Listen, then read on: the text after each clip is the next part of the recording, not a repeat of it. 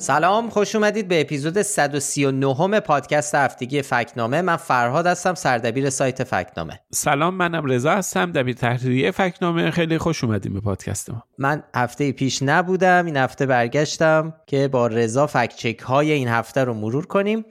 کار ما هم در فکنامه بررسی درستی حرفای مسئولان و خبرهایی که تو رسانه ها و شبکه های اجتماعی منتشر میشن میریم سراغشون ببینیم که چقدر درستن یا چقدر با واقعیت فاصله دارن و نادرستن. یه توضیح دیگه هم این که ما این پادکست رو چهارشنبه شب به وقت ایران ضبط می‌کنیم و تا جمعه صبح که منتشر میشه خب ممکن اتفاقای جدیدی افتاده باشه که ما طبعا توی پادکست بهشون اشاره نکردیم. هفته پیشم ولی هفته پرخبری بود. آرزو شنیدم پادکست رو.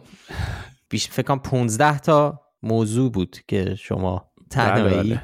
پوشش دادی دست شما درد نکنه.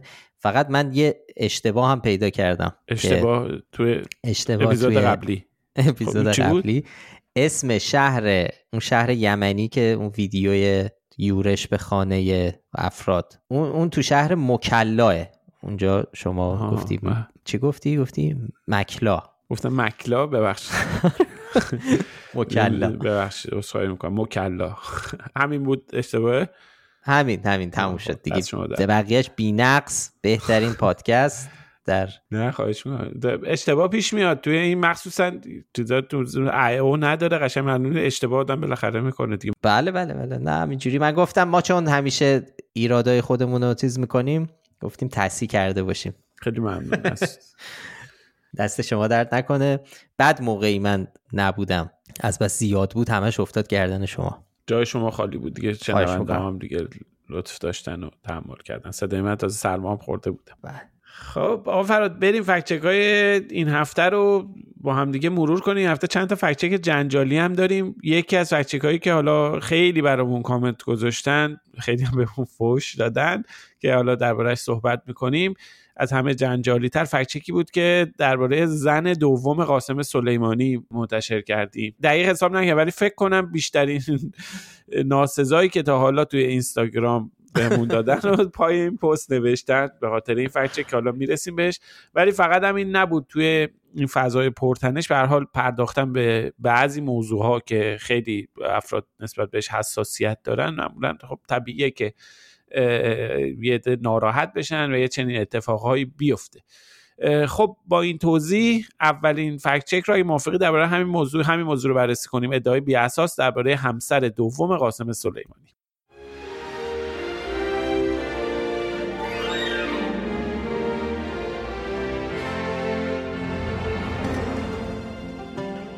ماجرا از روز چهارشنبه 24 آبان شروع میشه. پستایی تو شبکه های اجتماعی منتشر میشه که مربوط به مصاحبه فاطمه مغنیه فرزند اماد مغنیه بود. اماد مغنیه هم که خب کسایی که تو ایران هستن و این سالها بودن اسم آشنایی از فرماندهان نظامی حزب الله لبنان بود که سال 2008 بر اثر منفجر شدن ماشینش کشته میشه. و خب حرف و حدیث هم زیاده درباره اینکه کی مسئول کشتن آقای مغنی است. بعضیا میگن اسرائیل بعضیا میگن عوامل سوریه. و خب حرف حدیث زیاده. که الان حالا خیلی اینجا ربطی به فکچه که ما نداره. خیابونی هم که خب تو تهران به اسمش هست. حالا بخشی از صدای این ویدیو رو با هم بشنویم. وأنا أمنيتي الاستشهاد. وهو بيستأذننا بس بده يمشي. قال اسمحوا لي. قلت له لا ما بدك تبقى بعد شوي. بقي. ولما همجور که شنیدی ویدیو به زبان عربی فاطمه مغنیه نشسته جلوی دوربین و عکس قاسم سلیمانی هم کنارشه. بالا سمت چپ هم داریم آرم شبکه‌ای که صدا سیما رو می‌بینیم. پایین سمت راست هم نوشته یک و 20 دقیقه که جلوتر می‌بینیم به زبان فارسی نوشته مستند پرواز یک و 20 ترجمه این قطعه ویدیویی که گذاشتن اینه که فاطمه مغنیه میگه به ایشان گفتم احساس می‌کنم که قصد رفتن دارید یا ممکن است موعد رفتنتون نزدیک شده باشه. از شما می‌خواهم که بیشتر بین ما باشید. ما می‌خواهیم از حضورتان فیض ببریم. من حاضر نیستم دوباره پدرم را از دست بدهم. بر من سخت خواهد بود که خودم را برای همچین فراقی آماده کنم.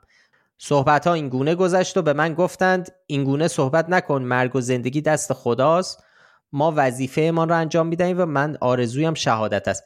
این, متنه که خوندم خب زیرنویسیه که اونجا روی همین ویدیو هست. برای همین اگر یه ذره فارسیش خیلی روون نیست تقصیر ما نیست.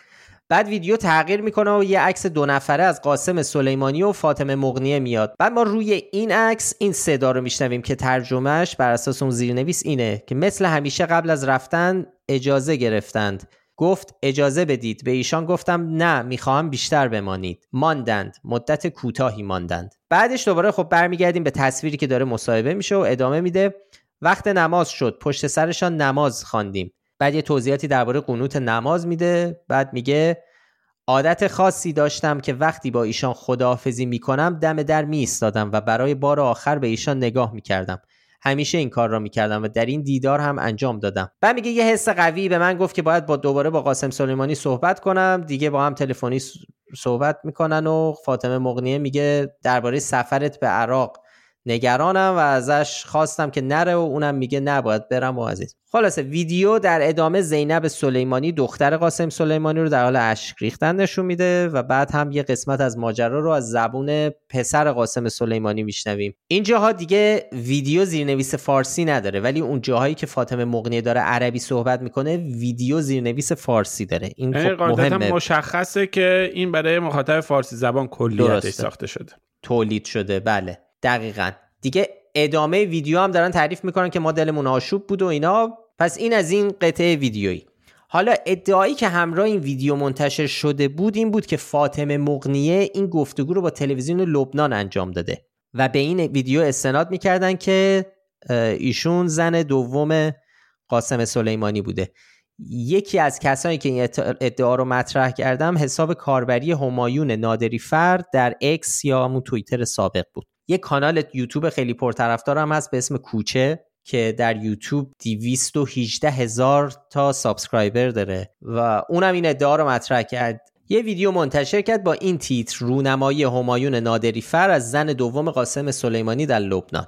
تا الان که داریم این پادکست رو ضبط می‌کنیم این ویدیو کانال یوتیوب کوچه در عرض 6 روز حدود 140 هزار بار دیده شده که حتما وقتی که دارید اینو گوش می‌دید بیشترم شده. خب اول از همه ما رفتیم جستجو کردیم دیدیم خب این اولین بار نیست که این ادعا مطرح میشه. یعنی رونمایی خاصی نیست. از دیماه پارسال این قضیه حداقل از دیماه پارسال مطرح بوده. قدیمی ترین چیزی که ما پیدا کردیم مال حساب کاربری آوا تودی توی توییتر بود که متعلق به آقای علی جوانمردی. روزنامه نگار فعال سیاسی که از همین ویدیو استفاده کرده بود اینو گذاشته بود و ادعا کرده بود این زن دوم قاسم سلیمانیه و حتی یه مطالب دیگه هم نوشته بود که حزب الله بردش بازجویی کرده و درباره اینکه آیا نقشی داشته در لو دادن جای قاسم سلیمانی. از این حرفای از این قصه اینجوری هم داشت. بعد از اونم یه خب یه سری حسابای دیگه اومدن مطلب رو منتشر کردن که تعداد بازدیدشون خیلی بالا و زیاد بود. مثلا حساب کاربری چرک نویس مدیا این خبر رو همین با عنوان زن دوم قاسم سلیمانی منتشر می‌کنه. به نظر بعد از اون به حال این میچرخه میگرده از شبکه های اجتماعی فارسی زبان خارج میشه وارد شبکه های اجتماعی عرب زبان میشه. حتی می‌دونیم که این توی حتی بعضی رسانه ها حالا نه رسانه های رسمی عراقی هم رفته. مثلا یه ویدیویی هست لوگوی ایراک پرس داره روش. ولی به هر حال این ویدیو میچرخه تو شبکه اجتماعی عرب زبان هست اما بعد از مدتی دوباره وارد ایران میشه و این بار که برمیگرده ایران این شر بهش اضافه میشه که خانم مغنیه این حرف ها رو در مصاحبه با تلویزیون لبنانی زده و اونجا فاش کرده که زن دوم قاسم سلیمانی. واقعیت اینه که این ویدیو بخشی از یک مستند به اسم پرواز 21 همونطور که اشاره کردیم اولین بار سال 1400 از تلویزیون ایران پخش شده.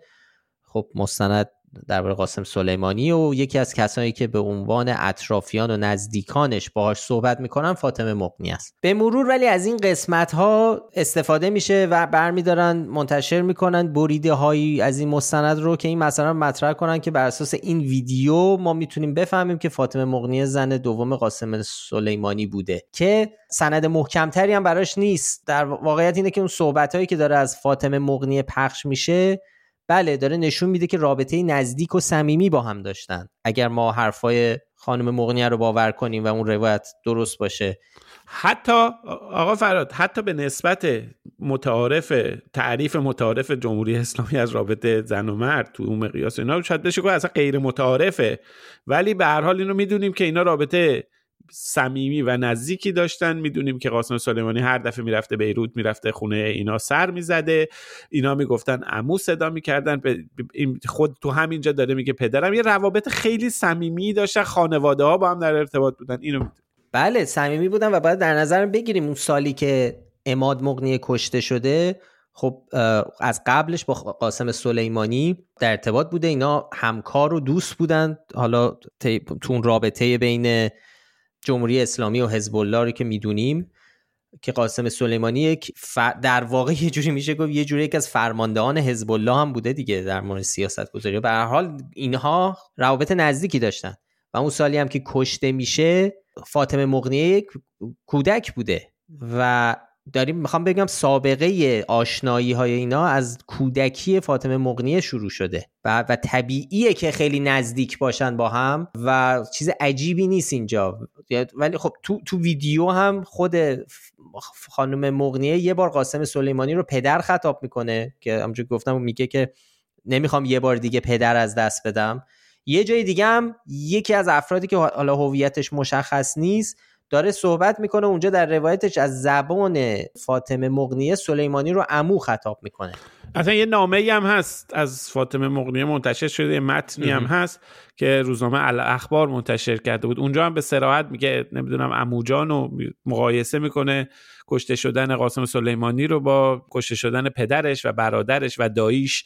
که چیز بوده میگه من نمی‌تونم اصلا چیز بکنم کدومش برای من سختتر بود. خلاصه منظورم میگه این هست این سابقه وجود داشته که بارها گفته اینو عمو صدا کرده و بالاخره یه چنین رابطه وجود داشته و یه چنین چیزی اسنادی برش هست. و اصلا اصلا مهمتر از همه یه, یه مسئله مهم اینه که فاطمه مغنیه تو 16 سالگی ازدواج کرده و سال 90 هم توی مصاحبه با فارس که در دسترس هم هست میگه که اون, اون زمان. یعنی سال 90 میگه 27 سال دارم صاحب دو فرزند یک پسر و یک دختر هستم. به هر حال یعنی این این مسئله هم هست. اینم باید در نظر بگیریم. ما خب تو انتهای مطلبم به این مسئله اشاره کردیم که شایعه هایی وجود داره که قاسم سلیمانی زن یا زنهای دیگه ای داشته. ولی تا حالا گزارشی که این مسئله رو ثابت کنه وجود نداره. این ویدیو هم که مشخص مربوط به این نیست. که این آدم زن قاسم سلیمانیه. یعنی اونجوری که داره در شبکه های اجتماعی پخش میشه این ویدیو چیزی رو ثابت نمی‌کنه و اصلا درباره همسر دوم قاسم سلیمانی نیست. یه مستندیه در بزرگ داشتش که از تلویزیون ایران پخش شده. ما خب این رو فکت رو که منتشر کردیم خیلی برامون کامنت گذاشتن. خیلی معتقد بودن یعنی براشون مسجل شده بود که فاطمه مغنی زن دوم قاسم سلیمانیه. بعضی هم گفتن که گفت میگه صداش می‌کنه پدر و عمو دلیل نمیشه. چند نفر خیلی ها یعنی چند چندین نفر ده ها نفر کامنت گذاشتن که رابطه بین اینا عجیب بوده. چجوری ممکنه یکی با این حس و حال صدا کنه؟ خیلی ها برامون کامنت گذاشته شما نباید نشان نادرست می‌دادین وقتی یه چیزی رو نمی‌دونین و مطمئن نیستید باید غیر قابل اثبات ببینید ما درباره اینکه قاسم سلیمانی آیا زن دومی یه زمانی هر هر داشته یا نداشته به صورت پنهانی خبر نداریم نمی‌تونیم آیا با کسی روابط خارج از خانواده داشته؟ نمی‌دونیم. اینا چیزایی که نمی‌دونیم. ولی اینکه می‌دونیم برای این ادعایی که مطرح شده سندی وجود نداره درباره اینکه فاطمه مغنی است. اسناد و شواهد برخلافش در عوض وجود داره و اینکه افرادی اومدن یه سری چیزها رو به عنوان فاش شدن رونمایی لو رفتن اینا منتشر کردن. خب اینا رفتیم بررسی کنیم. وقتی اینا می‌بینیم اینا اعتباری ندارن به این نتیجه رسیدیم ادعایی که مطرح شده پایه و اساسی نداره. بی اساسه بی پایه و اساسه. و بر اساس استانداردهای فکنامه ما بهش باید نشان نادرست می‌دادیم که نشان نادرست دادیم. ولی خب به حال این کمان که اصلا شواهدی هم وجود داره که فاطمه مغنیه ازدواج کرده بچه داره و شاهدی هم بر این اساس نیست که الان بخواد مجرد باشه یا همسر دوم قاسم سلیمانی باشه یا تو بعضی جاهایی نوشتن همسر سیغه‌ای قاسم سلیمانی باشه. و و اینم مهمه که خب اثبات یک ادعا بر عهده این کسی که ادعا می‌کنه بر عهده مدعیه بله و اون بله. کسایی که دارن میگن فاطمه مغنی همسر دوم سلیمانیه خب باید شواهد و سن اسناد محکمتری از این ویدیویی که الان ببین داره پخش میشه فراد الان الان یکی بیاد بزنه که یه نفری همسر هشتم قاسم سلیمانی همینجور رو هوای چیزی رو بذاره. همسر هشتم حالا قاسم سلیمانی نه رونالدو همسر پنجم رونالدو مثلا.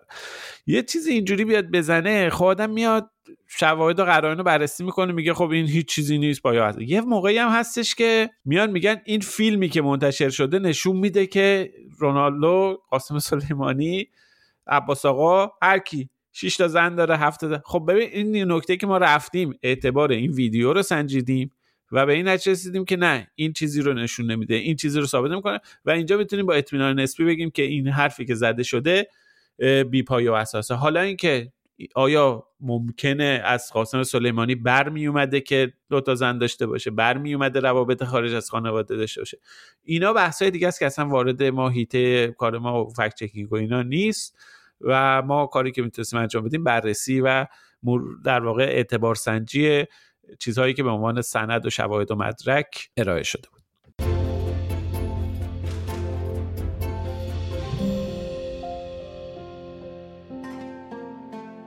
یکی دیگه از fact check های جنجالی این هفته که البته اندازه اون قبلی جنجالی نبود مربوط می‌شد به ادعای یک اینفلوئنسر مذهبی به اسم سید محمد موسوی. که درباره کاهش جرم زمین و اینکه این موضوع در قرآن اومده صحبت کرد. یه fact علمی از قرآن بگم برید عشق کنید. اولم یروا انا نأتی الارض ننقصها من اطرافها. مگر ندیدی که ما به سراغ زمین میاییم و دائما از اطراف آن میکاهیم؟ زمین سالانه 50 هزار تن از وزنش رو از دست همونطور که شنیدید ادعا می‌کنه که زمین سالانه 50 هزار تن از وزنش کم میشه و میگه که این فکت علمی از قرآنه. ما اومدیم برای بررسی این مطلب و فکت چکش. چند تا سوال اصلی رو جواب دادیم. سوال اول این بود که آیا اصلا میشه آیه های قرآن یا هر کتاب مذهبی مقدسی رو در چارچوب علم تفسیر کرد؟ پاسخ اینه که تو نگاه اول این چیزی که آقای موسوی داره میگه به لحاظ لغوی می‌تونه شبیه یک فکت علمی باشه ولی خب وقتی به آیه های قبل و بعدش نگاه می‌کنیم ممکنه ببینیم اصلا مطلب ربطی احتمالا به سیاره زمین نداره. ولی حالا چیزی که ما می‌دونیم اینه که روش های متنوعی برای تفسیر قرآن وجود داره. کلا اینکه بیایم از کلمه های یک کتاب دینی مفاهیم پیچیده علوم سیاره شناسی رو بیرون بکشیم که بشر یک قرنه بهشون رسیده پدیده یکی از حوزه فکت چکینگ خارجه. بعد اصلا کلا هیچ کدوم مفسرهای قرآن داله کسی این آیه رو اینجوری تفسیر نکرده بود که هست تفسیر مکالم شیرازی تفسیر اینا هست ما اینا رو هم چک کردیم ولی نیاوردیم به عمد توی فکت چک. به خاطر اینکه خب ما داریم درباره دو تا پدیده متفاوت صحبت می‌کنیم. یه پدیده به اسم علم علم مدرن که با یه سری ویژگی ها شناخته میشه. جهانبینی خودشو داره بر اساس تجربه و آزمون ابطال پذیر یه چیز دیگه قرآنه که اصلا اون دیگه اصلا مسئله جدایه به یه در یک هیته و دنیاییه که توش اصلا این چیزا نیست. ابطال پذیری و آزمایش آزمونگرایی و تجربه گرایی اینا در نمیگنجه. درباره یک چیز گنده قاعدتا این دوتا رو نمیشه به هم گرسد.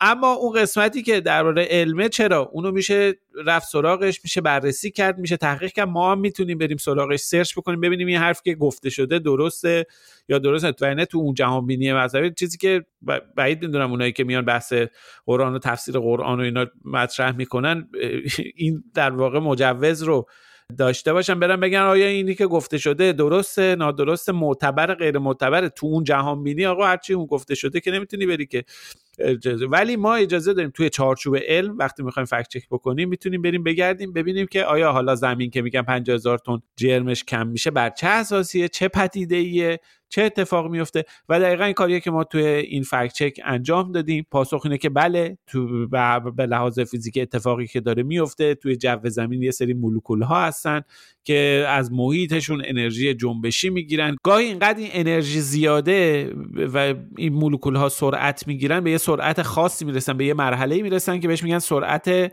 فرار زمین. که این سرعتیه که دیگه مولکول ها از می‌تونن از میدان جاذبه زمین خارج بشن. یه چیزی که قدیما ما می‌خونیم گریز از مرکز و اینا. یه چیزی رو سریع میچرخوندن پرت می‌شد. حالا به هر حال پس یه سری مولکولن که در این فرایند از جو زمین میرن بیرون. حالا این وسط ما انواع و اقسام مولکول داریم. مولکولایی که سبکترن اونایی که سنگینترن. کدوما شانس اینکه بیشتر خارج بشن براشون وجود داره. اونایی که خب قاعدتا سبکترن مثل هلیوم هیدروژن اینا سرعت می‌گیرن از جو زمین خارج میشن. و مثل هر چیز دیگه ای وقتی مولکول از جو زمین خارج میشه جرم جو زمین هم کاهش پیدا می‌کنه و کم میشه. یکی از اصلی ترین دلایل برای این فرایند گرم شدنه. و گرماست. خب تو بعضی از سیاره ها مثل مشتری که خیلی جاذبهشون زیاده هر چقدر که گرما زیاد بشه در اطرافشون باز انقدری نیست که باعث بشه که خیلی از مولکول ها از جوش خارج بشن. ولی سیارهایی که سبکترن مثل مریخ یا زمین جو خودشون رو سریعتر از دست میدن. این پس شد یک دلیل اصلی که باعث میشه زمین جرمش کم بشه که بیشتر مربوط میشه به بحث گرما. زمین به دو روش دیگه هم داره این پدیده رو تجربه می‌کنه یه کم شدن جرمش یک روش که البته حالا خیلی به اندازه اولی موثر نیست اینه که ذره های پر انرژی کیهانی با جو زمین برخورد می‌کنن بادهای خورشیدی میاد و یکی دو عامل دیگه هم هست که اینا عوامل غیر گرمایی هن. اینا هم می‌تونه تا حدی باعث بشه که به مرور جو زمین کم بشه یه دلیل دیگه هم می‌تونه به خاطر برخورد اجرام آسمانی مثل شعاب سنگا باشه. که اینا می‌خورن به جو زمین. اینا یه ذره مباحث تخصصی شد. این همکارمون سوهر خیلی خوب نوشته. توصیه می‌کنم که مطلب رو برید بخونید. حالا ما داریم نقل می‌کنیم. جزئیات علمیشو اینا یه ذره پیچیده است. ولی ما مطلب رو ما سطح مطلب رو آوردیم در در سطح فهم خودمون داریم حالا آره. توضیح میدیم. ولی حتما شما بهتر می‌تونید بیشتر می‌فهمید از من و رضا. برید مطلب رو بخونی خیلی قشنگتر توضیح داده. آره خب واقعا هم خوبه. آدم ذوق می‌کنه این چیزا رو می‌خونه یه چیز جدید زیاد می‌گیره. خیلی جالبه. همین مثلا برخورد شهاب سنگا اینجوری نه که شهاب سنگ بیاد مثلا زرتی بخوره یه جایی بعد مثلا بلند شه بره از جو زمین خارج بشه. بحث اینه که مثلا میاد برخورد می‌کنه به جو مثلا یه حرارت ویژه ایجاد می‌کنه چهار تا مولکول میرن بیرون از جو. یه چیزای از چهار تا بیشتر ولی حالا چیز دارم همون دیگه. شما گفتی در حد درک خودم می‌خوام بیارم پای موضوع رو. یه چنین حالتی داره. بله جرم جو زمین کم میشه. حالا سوال اینه که چقدر؟ اینم خودش یکی از شاخه های مهم پژوهشی. یه عالمه پژوهشگر و دانشگاه و پژوهشگاه و اونا آدما دارن روی مسئله کار می‌کنن. کلی وقت انرژی پول صرف تحقیق درباره این چیزا میشه. چندین ماهواره ناسا سازمان فضایی اروپا به طور تخصصی موضوع رو دارن بررسی می‌کنن. خلاصه تحقیقات خیلی زیادی انجام میشه که نتایجش نشون میده. جو زمین سالانه حدود 95 هزار تن جرم دست میده. که بخش زیادیش هم خب هیدروژنه که سبکتر از بقیه چیزاست. بعدش از اون طرف حتی هلیوم هم داره در واقع خارج میشه. اما خب از اون طرف هم یه بحث دیگه هم هست. اونم اینه که یه چیزایی هم داره به جو زمین اضافه میشه. تحت شرایطی مثلا یه همون که مثل شهاب سنگه که اومد برخورد کرد به جو زمین ذرات و دونه هاش بالاخره وارد جو میشن. از اون طرف چیزای باقی مونده و پس مونده چیزای ماهواره‌ای و اینا هستن. زباله های فضایی هستن. همه اینا هم هستن که اینا رو هم حساب می‌کنن میگن سالانه حدود 45 هزار تن به وزن زمین اضافه میشه. که اینو اگه کسر کنیم از اون 95 هزار تنی که کم میشه به این نتیجه می‌رسیم که سالانه تراز جو زمین 50 هزار تن کم میشه. چیزیه که ما بالاخره رفتیم تو این فکت چک همکارمون سهیل انجام داد. دربارهش خوندیم و چیز جدیدی یاد گرفتیم. اما نکته ای که وجود داشت این بود که ما اولش گفتیم جنجالی و اینها ما سر نشان دادن به این فکت چک خیلی بحث و شاید دو سه روز وقت زیادی از تیممون صرف این شد که چه نشانی به این فکت چک بدیم. اگه می‌زدیم درست با حرفایی که این آقای حسینی داشت می‌گفت انگار داریم می‌زدیم که قرآن اومده گفته که جو زمین کم میشه که عرض کردیم که اصلا قرآن داره میگشت اصلا خارج از هیته فکت چکینگ ما اصلا اونو می‌ذاریم کنار. اومدیم بگیم نادرست که مثلا قرآن داره میگه به خاطر اینکه یه مقالطه فلسفیه استناد به قرآن برای اثبات یه پدیده علم مدرن به خاطر دو تا دایره و تعریف فلسفی وجود بدیم نادرست ممکنه این شایبه پیش بیاد که این پدیده علمی رو داره. خلاصه بدیم گمراه کننده خب مثلا به هر حال داریم به چی میدیم؟ یه ذره به یعنی اختلاف نظر داشتیم از هر نشانی استفاده می‌کردیم این احتمال وجود داشت که بالاخره مخاطب گمراه بشه. به این نتیجه رسیدیم که فکت چک رو بدون نشان منتشر کنیم. توی شبکه های اجتماعی هم ویدیو حرفای همین آقای حسینی رو گذاشتیم. روش مهر زدیم که این یک ببخش آقای موسوی حسینی و موسوی نفامیدیشون شبیه زیاده. شبیه آقای سین داره. آقا از هر چند تا دوستی که من می‌شناسم یکیشون فامیلش موسویه یکی حسینیه چیز داره که همین سدمت چهار تا سید محمد موسوی می‌شناسم که این حرفا رو نمی‌زنم. خب حالا بر بالاخره به این نتیجه ویدیوی آقای سید محمد موسوی رو گذاشتیم و نوشتیم کم شدن جرم زمین جو زمین یک پدیده علمیه در چارچوب علم مدرن و زیرش هم با قرمز نوشتیم که تفسیر قرآن خارج از هیته فکت چکینگ و ایناست ما به این موضوع کاری نداریم ولی اون قسمت. به این شکل مطلب رو به این شکل منتشر کردیم. خیلی تعداد کامنت هایی هم که برامون گذاشتن بسیار زیاد بود به نسبت و به هر حال. ولی خب موضوع جالبی بود. فکت چک جالبی بود. یک خیلی چیزی ازش یاد گرفتیم.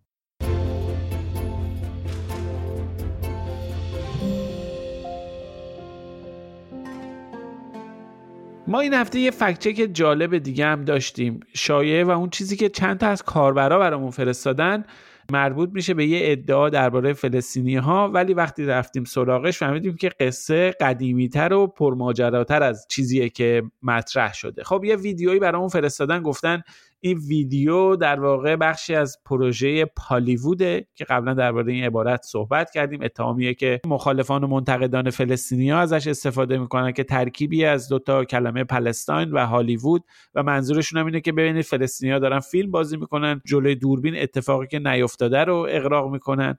اینجا هم توی این مورد هم ما یه ویدیویی می‌بینیم یه فردی میاد در ماشین رو یه چیزی می‌ذاره توی ماشینی در رو میبنده و ازش دور میشه. همه چی داره با یه دوربین مدار بسته ضبط میشه. بعد میره سوار یه ماشین دیگه میشه و محل رو ترک می‌کنه. بعد 20 ثانیه اون ماشینی که پارک شده بود یهو منفجر میشه. بعدم همین قبارا که میخوابه ما می‌بینیم که 16 تا آدم سراسیمه می‌دونن و میان وارد صحنه میشن و خودشون رو زمین میندازن و ادای مجروح و کشته و اینا در میارن. بعدم یه ون میاد مثل آمبولانس و اینا. یه سری آدم دیگه هم میان کمک می‌کنن. خلاصه صحنه شلوغ میشه. اینجور به نظر میسه که واقعا یه انفجاری اتفاق افتاده و یه سری آدم مردن. یعنی به وضوح ما داریم می‌بینیم که صحنه سازیه. بله. اما خب به حال ویدیو واضح بدیهیه که ربطی به این روزا نداره. اصلا خب گوشه خود ویدیو نوشته 2016 سابقه داره. پنج سال پیش یک کانال مشهور پخش تئوری های توتین رو پخش کرده بود به عنوان بمبگذاری سوریه. سال 95 هم به عنوان دروغگویی فلسطینیا پخش شده بود در مقیاس نسبتا گسترده و به به اسمها و عناوین مختلف این ویدیو پخش شده و سابقش هست. اما ویدیو یه قصه ماجرا ظاهرا یه قصه و داستانهایی هم دربارهشون هست که آقا فراد برامون تعریف کنه که از چه قرار داستانش واقعا جالبه. دیلی میل این مسئله رو بررسی کرده. یه گزارش خوندنی هم نوشته. البته که خب حالا دیلی میل اینم باید یه ذره باید با احتیاط باش برخورد کرد. همیشه همه چیش درست نیست. ولی خب اینجا به عنوان یک منبع کمکی خوبی عمل کرده و کم و بیش میشه اعتماد کرد طبق حالا تحقیقاتی که ما کردیم. یه شخصیتی تو این ماجرا داریم به اسم سروان هارس از سودانی که ایشون معمور مخفی سازمان اطلاعات عراق بوده. کارش چی بوده؟ آقای سودانی به داعش نزدیک شده بوده و می‌رفته براشون انفجارهای ساختگی درست می‌کرده که اعتمادشون رو جلب کنه. شبیه همین ویدیو.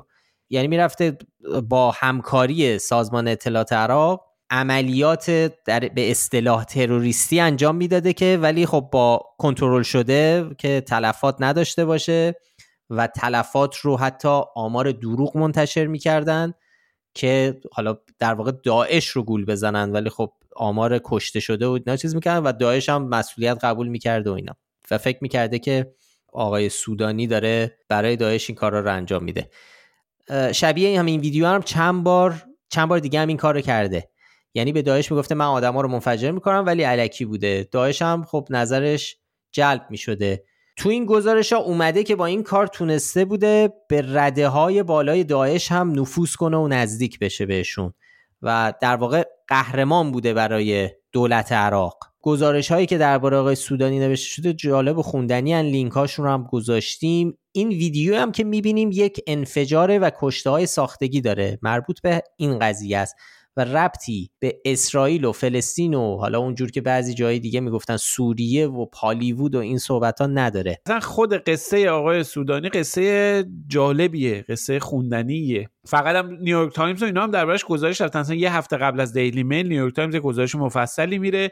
این موارد رو می البته این ویدیو تو گزارش نیویورک تایمز که منبع خیلی معتبرتریه به نسبت دیلی میل. این ویدیو نیست ولی قصه تعریف کردن. اما تو دیلی میل گفته شده که اصلا همین ویدیو به صورت ناخواسته توسط دوربین مداربسته یه مغازه اطراف ضبط شده بوده پخش شده و همین اصلا باعث شده که لو بره داعش شک می‌کنه به آقای سودانی شروع می‌کنن که به معروف کاپیتان سودانی بوده. حالا بعدا یعنی معروف شده تو این گزارش از کاپیتان سودانی نام می‌بره. میشه سروان. آره. خلاصه شک می‌کنن و یکی دو تا براش عملیات ساختگی دیگه ترتیب میدن و بالاخره متوجه میشن براش مستجل میشه که این نفوذی اطلاعات عراق میگیرنش. اعدامش می‌کنن. یه فیلمی هم از کشته شدنش اعدام دست جمعی که داعش یه بار یه فیلمی منتشر کرده بود من گذاشتن تو دیلی میر گفتن که این صحنه در واقع اعدام آقای سودانی بوده و اتفاقا همین عکس کشته شدنش و اینها هم تو آگهی ترهیمی که بعدا دم خونه آقای سودانی و اینا گذاشتن هست. خلاصه خیلی قصه یعنی قصه خوندنی و شنیدنی هستش که باید اینایی که قصه خوب تعریف می‌کنن بیان پادکست برش در واقع قسمت اپیزود ویژه بذارن قشنگ تعریف کنن که جزئیات از چه قراره. اما همونجوری که گفتیم تا اینجای کار کار ما که فکت چک بکنیم ربطی به فلسطین و سوریه و این چیز پالیوود و اینا نداره. ما بهش نشان نادرست دادیم. الان دیگه فکر کنم وقتش باشه که وارد فکت های اسرائیل و حماس این هفته بشیم که چند تا از این موارد رو می‌تونیم سریع با هم مرور کنیم.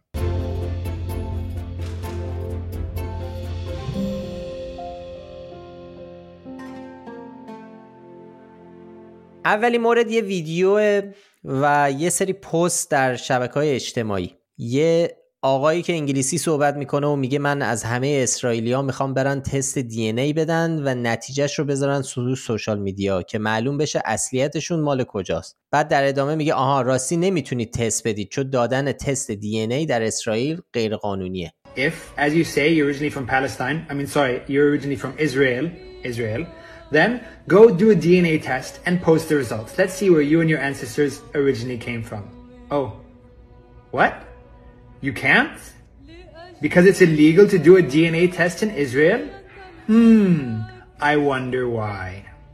خب این صدای یه اینفلوئنسر بریتانیایی آمریکایی که ساکن امارات مکس استنتون که معروف به مکس لیزرد یا همون مکس مارمولک خودمون.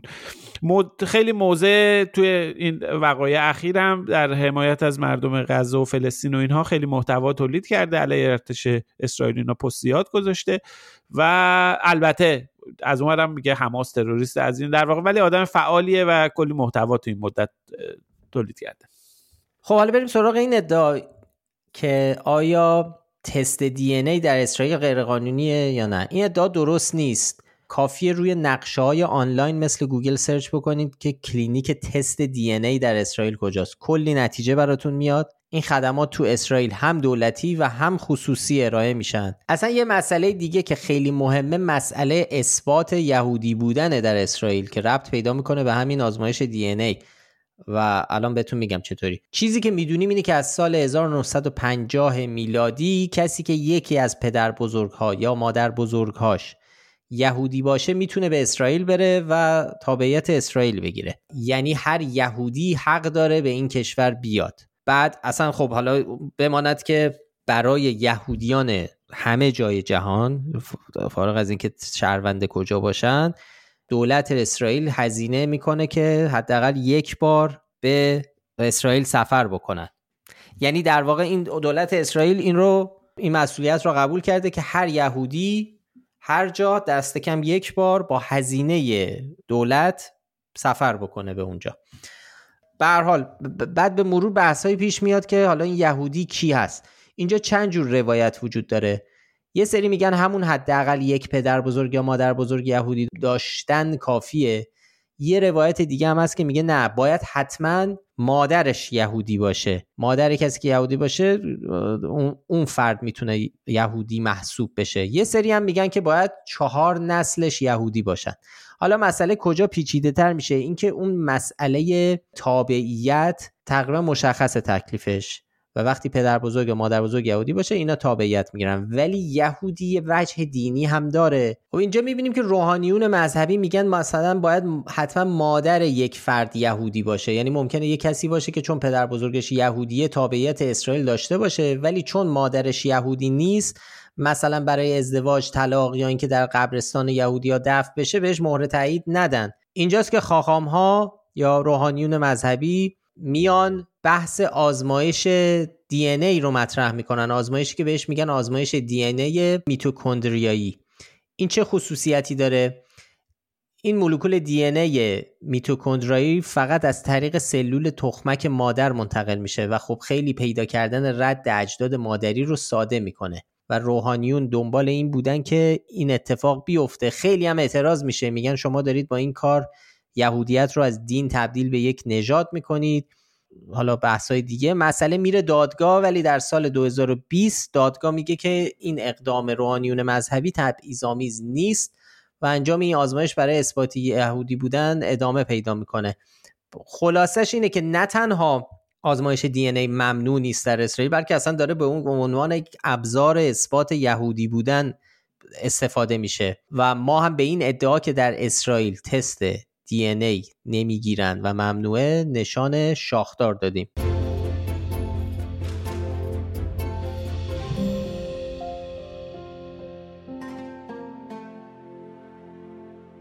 یه ویدیویی که اولین نشانش اینه که سبز رنگ تصویری از روی بالگرد دارن اون پایین به ماشینا و افراد شلیک می‌کنن. این ویدیو با مثل دوربین دیده شب. آره مثل همین دوربین دیده شب.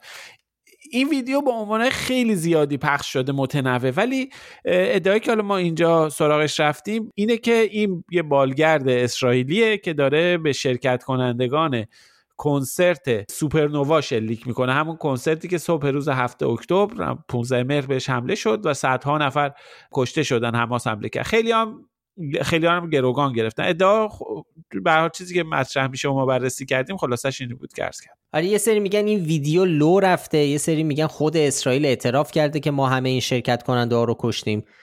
خیلی ها اینو منتشر کردن تصنیم نوشته تیت زده خودزنی اسرائیلی ها خبر آنلاین کانال تلگرامی بیسیمچی مدیا علی اکبر رائفی پور رحمت الله بیگدلی فعال سیاسی اصلاح طلب. و اعتماد آنلاین. اینا همه به عنوانهای مختلف این ویدیو رو منتشر کردن نوشتن که این مربوط به حمله خود اسرائیل به کنسرت بوده. چیزی که مسلم ویدیو لو نرفته. اولین بار اصلا خود حساب رسمی ارتش اسرائیل منتشر کرده. هنوزم توییتش هست. دو روز بعد از حمله حماس به اسرائیل منتشر شده. یه فیلم طولانی تریه که کل یعنی دو دقیقه و 20 ثانیه است که داره عملیات هوایی اسرائیل در غزه رو نشون میده ربطی به حمله به کنسرت نداره. تهش هم 14 ثانیه تصویر سبز میشه و می‌بینیم که دو سه تا حمله رو هم دارن نشون میدن که همه این حسابایی که اسمشون رو آفراد شما گفته همه اومدن این یه تیکه رو به عنوان تصویر شلیک به کنسرت منتشر کردن. حالا ما فقط اکتفا نکردیم به ادعای ارتش اسرائیل رفتیم سراغ پژوهش های مستقلی که انجام شده. یه گروهی که کارشون ژئولوکیت هستن اومدن دقیقا نشون دادن. اون جایی که توی این تصویر ویدیو نشون داده میشه دقیقا تو خاک تو قسمت تو نوار غزه هستش. مشخصات جغرافی رو زمین مشخص شده مطابقت دادنش با نقشه ها دیدم بالگرد داره به آدمایی شلیک می‌کنه که دارن پیاده و سواره سعی می‌کنن برگردن به نوار غزه. از اون رخنه هایی که درست شده بود دارن برمیگردن و بالگرد هم داره بهشون شلیک می‌کنه. پس مسلمه که این اتفاق ربطی به اون محل کنسرت نداره. پنج کیلومتر با محل کنسرت فاصله داره و مشخصا هم اینا دارن برمیگردن به داخل غزه. یعنی معلوم اگه اسرائیلی بودن که سعی نمی‌کردن برن داخل غزه فرار کنن بودن برن. به هر حال فیلم و عکس و صنعت و مدرک و یه عالمه هستش. از اتفاقی که روز هفته اکتبر افتاده دوربین افرادی که توی محوطه کنسرت اینا هسته و مشخصه تقریبا تردیدی درش نمیشه داشت که حماس عامل حمله به کنسرت بوده و تقریبا هم نه. اصلا تحقیقا آره. اصلا تحقیقا حتی شک این چیز آره. این به ولی یه چند وقته هی اخبار و اطلاعات منتشر میشه که خود اسرائیلی ها اومدن یه سندی رو منتشر کردن که خودمون عامل حمله بودیم به روز هفته اکتبر. خودمون رفتیم این کنسرت آدم ها رو ولی برای خیلی این جدیدن یه ترند جدیده که ما زیاد می‌بینیم توی شبکه های اجتماعی میاد. یه سری اکانت هم که حالا اسمشون رو گفت اینا هم خیلی اغلبشون خیلی فعالن توی انتشار چنین مطالبی. به حال تردیدی در عملیت حمله روز هفتم اکتبر به کنسرت وجود نداره. کاملا تمام اسناد شواهد قرائن تصاویر ویدیوها و هر سند قابل تصور موجود نشون میده که نیروهای حماس عامل این حمله بودن و این مطالبی که گفته شده درباره اینکه اسرائیلی خودشون این کارو کردن و اینها به وضوح خلاف واقع و ما هم بهش نشانه شاخدار دادیم.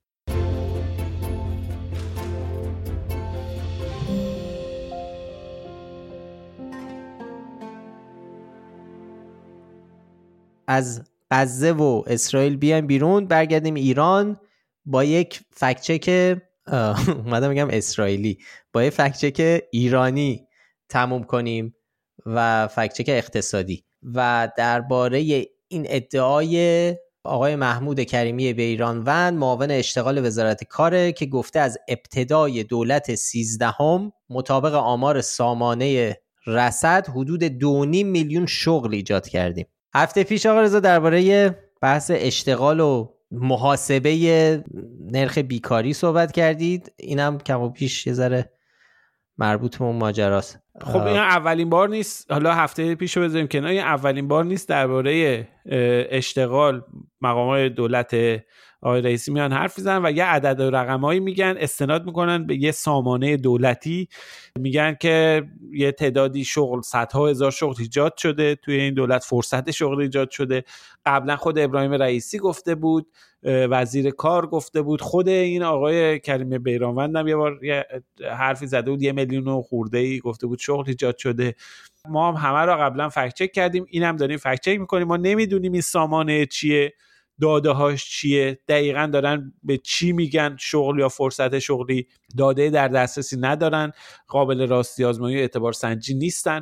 اما اگرم بودن خب ما می‌دونیم که مرکز آمار ایران متولی اعلام آمار اشتغال بر اساس استانداردهای سازمان بین المللی کارم در واقع کارهای آماری آمارگیری نیرو کار انجام میده. مبنای متعارف اصلا سنجش شاخص بازار کار ایران آماراشو میدن به تمام نهادهای بین المللی آماراش مبنای نوشتن برنامه ها و بودجه و مثلا برنامه توسعه و اینها رو همه رو بر مبنای همین داده های مرکز آمار می نویسن و این رو می‌دونیم که آماری که مرکز آمار به عنوان اشتغال منتشر می‌کنه اختلاف بسیار زیادی داره با این چیزی که مقام های دولتی میگن.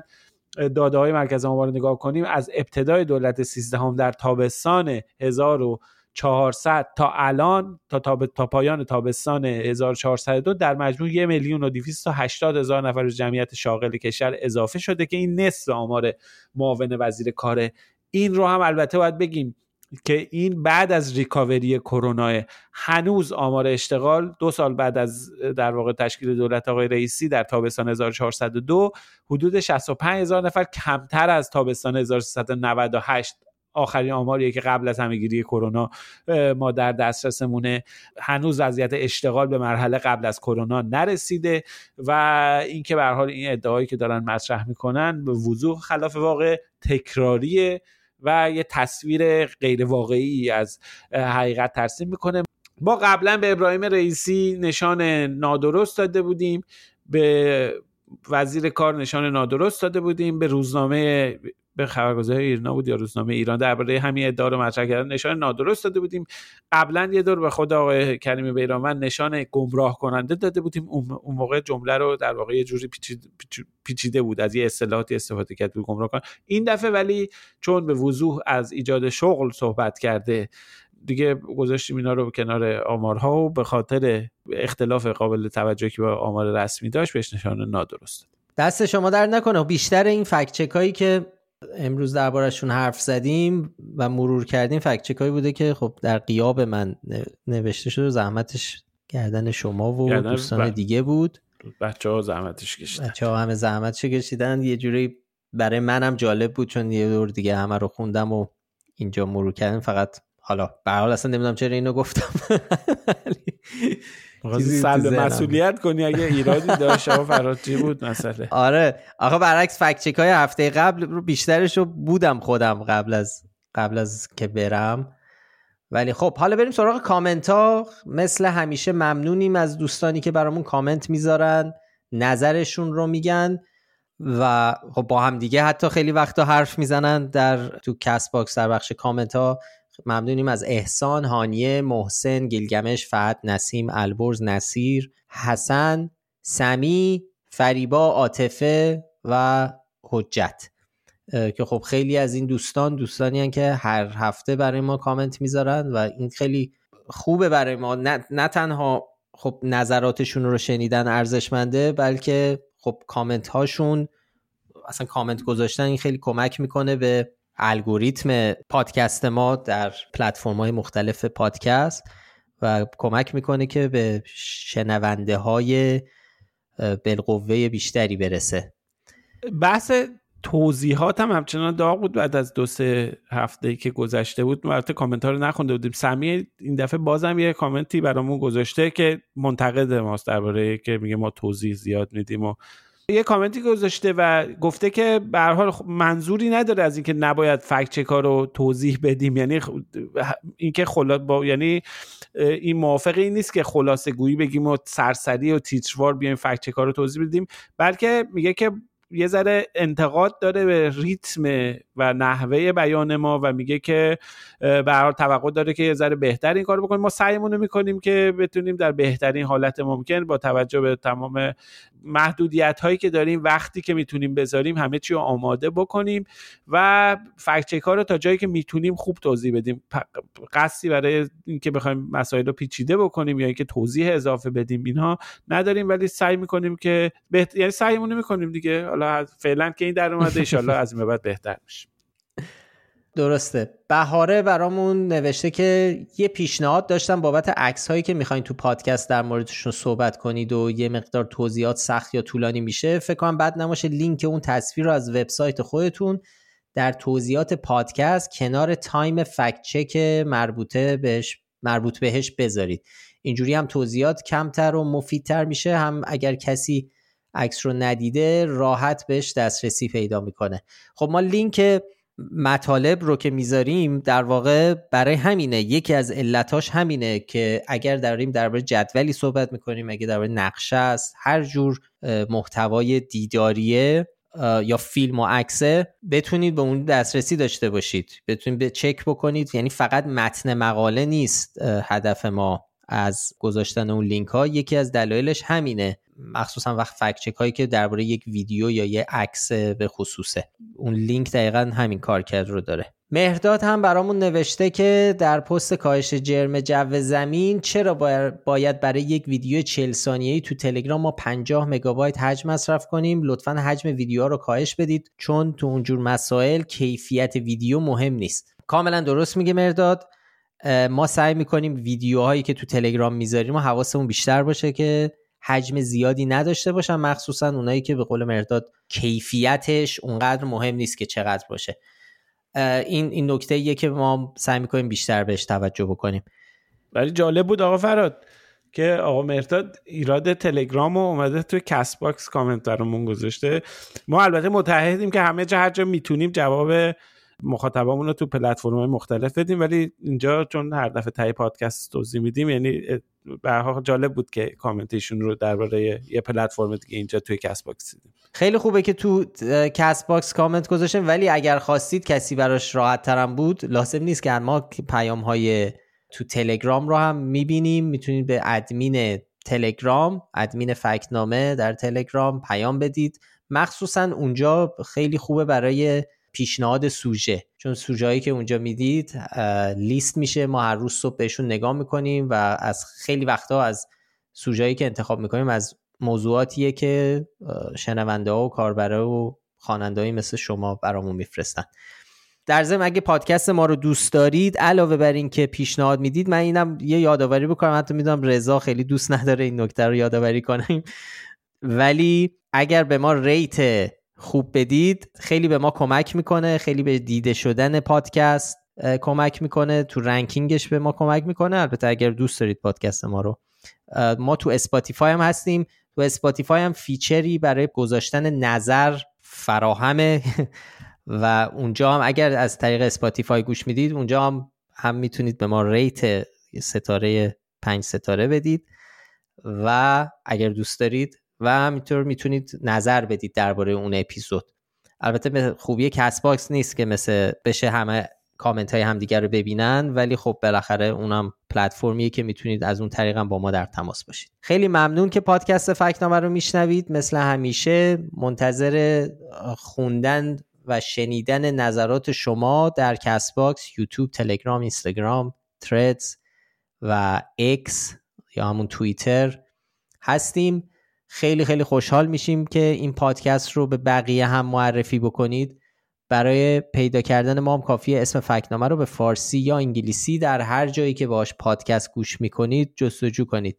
ما همه قسمت های پادکست رو در کانال تلگرام و در کانال یوتیوب فکت‌نامه هم منتشر می‌کنیم. هر هفته هم که همونجور که گفتم لینک مطالبی رو که بهشون اشاره می‌کنیم در بخش توضیحات اون اپیزود می‌ذاریم که دسترسی بهتری داشته باشید و راحتتر. هیلا نیکو کاورهای اپیزودها رو طراحی می‌کنه. موسیقی پادکست رو باربد بیات ساخته و تهیه کننده پادکست هم افشین صدریه. آدرس سایت ما هم هست فکنامه دات کام وقتتون بخیر و خدا حافظ مراقب خودتون باشید. خدا نگهدار.